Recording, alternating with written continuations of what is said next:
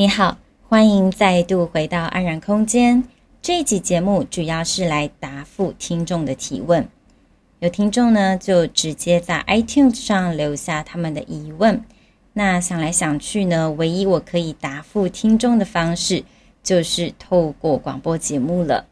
所以呢，这一集有一个听众叫 A B C D Nana，他在九月三号呢提问有关松果体的疑问。他说：“谢谢你们分享关于松果体的讯息。节目里面有提到说，能量高的人可以影响周围的人。想知道如何得知自己的能量水平，又有什么方式可以提升自己的能量呢？”谢谢。回复这位听众的疑问。现在呢，其实有非常多的方式可以测试自己的能量水平在哪里。比如说，我曾经呢就尝试过能量测试仪，这是一个透过手掌跟仪器的一个接触来记录你的生理数据、能量场还有脉轮的状况。报告呢，它会以对应脉轮的不同颜色来标示你目前能量的大小、形状，还有它显示的状态的意义是什么。嗯，它可以透过你的脉轮的颜色，还有嗯轮廓的饱满程度，比如说是比较小的，或是大的，或是比较圆形的，或者是不规则形状的，来判定你目前的啊脉轮能量状态是哪里比较强，哪里比较弱。有些像生物能量测试仪呀、在台湾的一些自然医疗诊所也有提供这样子的仪器检测，在欧洲其实蛮流行，像德国有在对自然疗法有多方研究的一个国家嘛。那我之前呢也有在台湾的一个自然医疗诊所，透过德国生物能量检测仪器呢来得知目前身体的状况以及能量水平。如果说呢，你想要看到一个眼见为凭的一个比较科学上面的一个佐证，那么这些方式是你可以尝试体验看看的。就我自己的观察体会啊，我觉得说能量状态其实是会随着我们目前的状态随时变动的。人呢是个有机体，随着你吃的食物，你所处的环境。你当下的情绪，你的能量都是处在一个不断变动的状态。如果不是透过仪器检测的话，你要怎么知道自己目前的能量水平落在哪里呢？我觉得有很重要的一个评断的标准，你可以看看观察自己目前周遭的环境。比如说，你碰到一件事情，你是如何做反应的？你平常碰到的人事物。你怎么跟这个世界反应呢？如果你发现呢，观察自己生活周遭充满了冲突，那么你就要开始去检视自己为什么会有这些情况发生。我们很容易把手指指向别人，而忘记看见自己如何对某一件事情的发生，自己是如何反应的。有时候我们可以停下来问问自己说，我自己在面对这样的情境下，我的反射行为、情绪状态都是什么样子？提到说提升能量，不得就不提到所谓的振动频率。美国呢有一个很有名的心理学家大卫霍金斯，他花了三十多年的时间去研究说，人真的有各种不同层次的能量级别。人呢，他的能量层级还有振动频率，决定的我们的一生还有命运。那他解释说，这样子的能量层次，并不是我们常说的，比如说啊，财富多寡啊，权位高低，知识多少等这样子的物质层面，而是更加精微的意识，还有能量议题。他说呀，不论是有形的人，还是动物、植物。桌子、食物、衣服、车子等等，无论它是抽象的、具象的、有形的还是无形的一些心念、意识、思想、音乐、情感等等，都有它一定的能量层级。人呢，各种不同的能量层级都有相对应的指数，随着我们的身体状况还有精神情态，都会有一些强弱高低起伏的情形发生。那么，他也表示说，人确实呢是活在各自的能量层级里面，而且在这样子的能量层级当中，吸引着相对应层级频率的事物。跟人来到你的面前，如果说你一直处在一个比较低的能量层次当中，就容易吸引到一些不好的人事物来到你的面前。如果你可以突破的话，你的人生将会得到不同的体验。虽然说很多人呢致力于在不断的吸收新知、不断的学习，但是有一点会发现。很难去真正的成长，生活也没有明显的改善。即使学了再多，懂得越多，但是只会为自己带来更多的焦虑还有不足。这个匮乏感的背后原因在于什么呢？就说，虽然啊，我们头脑的知识量增加了，但是我们能量级别层次并没有改变。比如说，你拿脚踏车跟汽车来比喻好了，你脚踏车无论装再多的加速的工具，都没有办法让它的速度跟汽车匹敌嘛。所以，我们真正的要改变的是提升我们的意识。霍金斯啊，在他的研究里面，把人的意识分成了各种不同的级别，评分是从一到一千的频率范围，分成十七个能量层次。频率越高的话，就代表它的能量越高。比如说，像是许多在身心追求平衡的人，会想到达的一个终点是在开悟。那开悟的状态，霍金斯把它评分为七百到一千，它是最高的能量层级。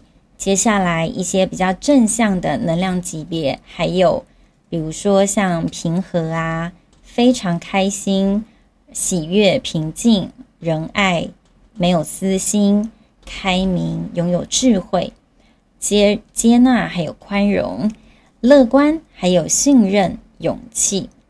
那勇气呢？它在这个能量级别的定义是两百，在两百以下就是比较偏向于我们比较负面的能量显现，比如说像刻薄啊、骄傲感、自我、愤怒、欲望。恐惧、焦虑、忧伤、无助、冷漠、报复、愧疚，还有羞愧。其中羞愧呢，它的能量是最低的，它的分数在二十以下。嗯、勇气啊，能量这一个呃水平是意识状态的分水岭，它跨越了能量低与能量高的一个分界点。只要超过正负两百以上，你就是开始走向一个比较正向、比较觉知的旅程。如果你是在正负两百以下，代表你常常呢是思想比较封闭的，你也会认为幸福和苦难啊、痛苦都是来自于外在有没有满足你而决定，常认为自己是个受害者，没有力量被生活所左右。如果是这样子的话，当你处在什么样的频率，就会吸引同等频率状态的人事物来到你的身边。所以，任何事情的发生不是偶然的，它是都在特定的吸引条件之下来到你的面前。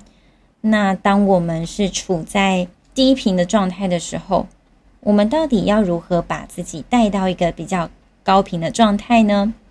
我整理了以下三种方式，可以让听众去练习。第一个就是断舍离，这个断舍离现在也非常流行嘛，有很多人都在做，透过整理物品来整理自己的人生。这里的断舍离呀，除了就物质层面的整理，我们也要去看说，观察现实状况中的情境。是哪样的人呐、环境，什么样的事情发生，让自己常处在一个比较低频负面的状态里面呢、啊？比如说你现在不喜欢这一份工作，但你还是坚持不肯离开，这样让你身心状态非常不平衡的职场环境。那如果你一直在进行自我催眠，说啊，只要久了我就会习惯了，但这样子的过程其实是让自己身心都解离呀。仔细想想，你要去列出来你要的生活方式，你要活出的状态是什么？找一个时间，你就拿出一张纸、一支笔，好好写下来。你想过什么样的生活？你想怎么活？你想要怎么样被对待？列出来之后，开始写下来，达成这些目标，你可以开始做的事，以终为始，把我们的目标设定好。那么，从我们这一年、每一个月、这一周、这一天，你可以开始做什么事情，好让你逐步迈向那样的目标呢？透过你每天建立的微习惯。你可以让自己逐渐远离那些不适合自己的人、事物，还有环境。